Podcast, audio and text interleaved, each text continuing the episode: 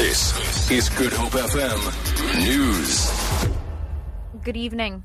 59 people, several of them high profile, are in the running for the position of the next public protector. Chairperson of the ad hoc committee tasked with finding a suitable replacement for Thuli Madonsela, Makhosi Khoza, made the names public in Cape Town today. Cape Town Judge Siraj Desai, Gauteng Judge Sharise Weiner, as well as academics Pierre de Vos and Zambu Gumbi are in the running. Other names on the list are Dali Mpofu and Willie Hofmeyr. Khoza says the committee will be convened soon to decide on the way forward. The SABC board has denied reports that employees are in revolt against management. The board has also denied widespread unhappiness among staff. According to some reports, journalists have threatened a new blackout if CEO Hlaudi Motsoeneng did not reverse the suspension of three senior reporters. This was followed by yesterday's resignation of acting CEO Jimmy Matthews. Board member Nomvuyo Mhlakaza. We're not going to allow anarchy in the SABC so that we start panicking that colleagues are going to say there's revolt, there's crisis. You go to Checkers, there'll be one or two people who will descend, they'll be taken to DC. It's an internal matter of employer and employee. It's not the first time, it's not going to be the last time.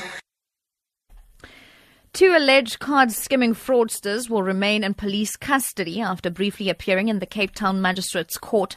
26 year old Asanda Jadi and Tavzatzva Madzakwondo, aged 22, are both being charged with contravention of the Electronic Communication Act. They were arrested in separate incidents, Lyndon Khan reports. Jadi was arrested in the Table Bay Yacht Club for being in possession of an unauthorized point of sale device after a vigilant patron allegedly witnessed him in the act of skimming a customer's credit card. Meanwhile, Matsiwa Dondo, who is a waiter at a Milnerton restaurant, was found in possession of several customers' cards details. Hawk spokesperson Captain Lloyd Ramovha says the two are believed to have defrauded clients of a substantial amount of money, which is yet to be determined. Their cases have been postponed to the 20th and the 4th of July, respectively. Lyndon Khan, SABC News, Cape Town. And finally, US President Barack Obama has warned against hysterical reactions to Britain's vote to leave the European Union. Almost 50 billion rand in stocks have been wiped out on world markets since last Thursday's vote.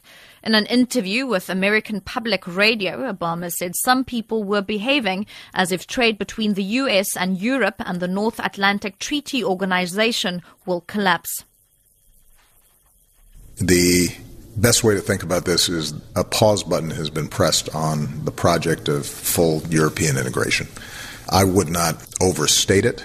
You had a European project that was probably moving faster and without as much consensus as it should have. For Good FM News, I'm Sherlyn Barnes.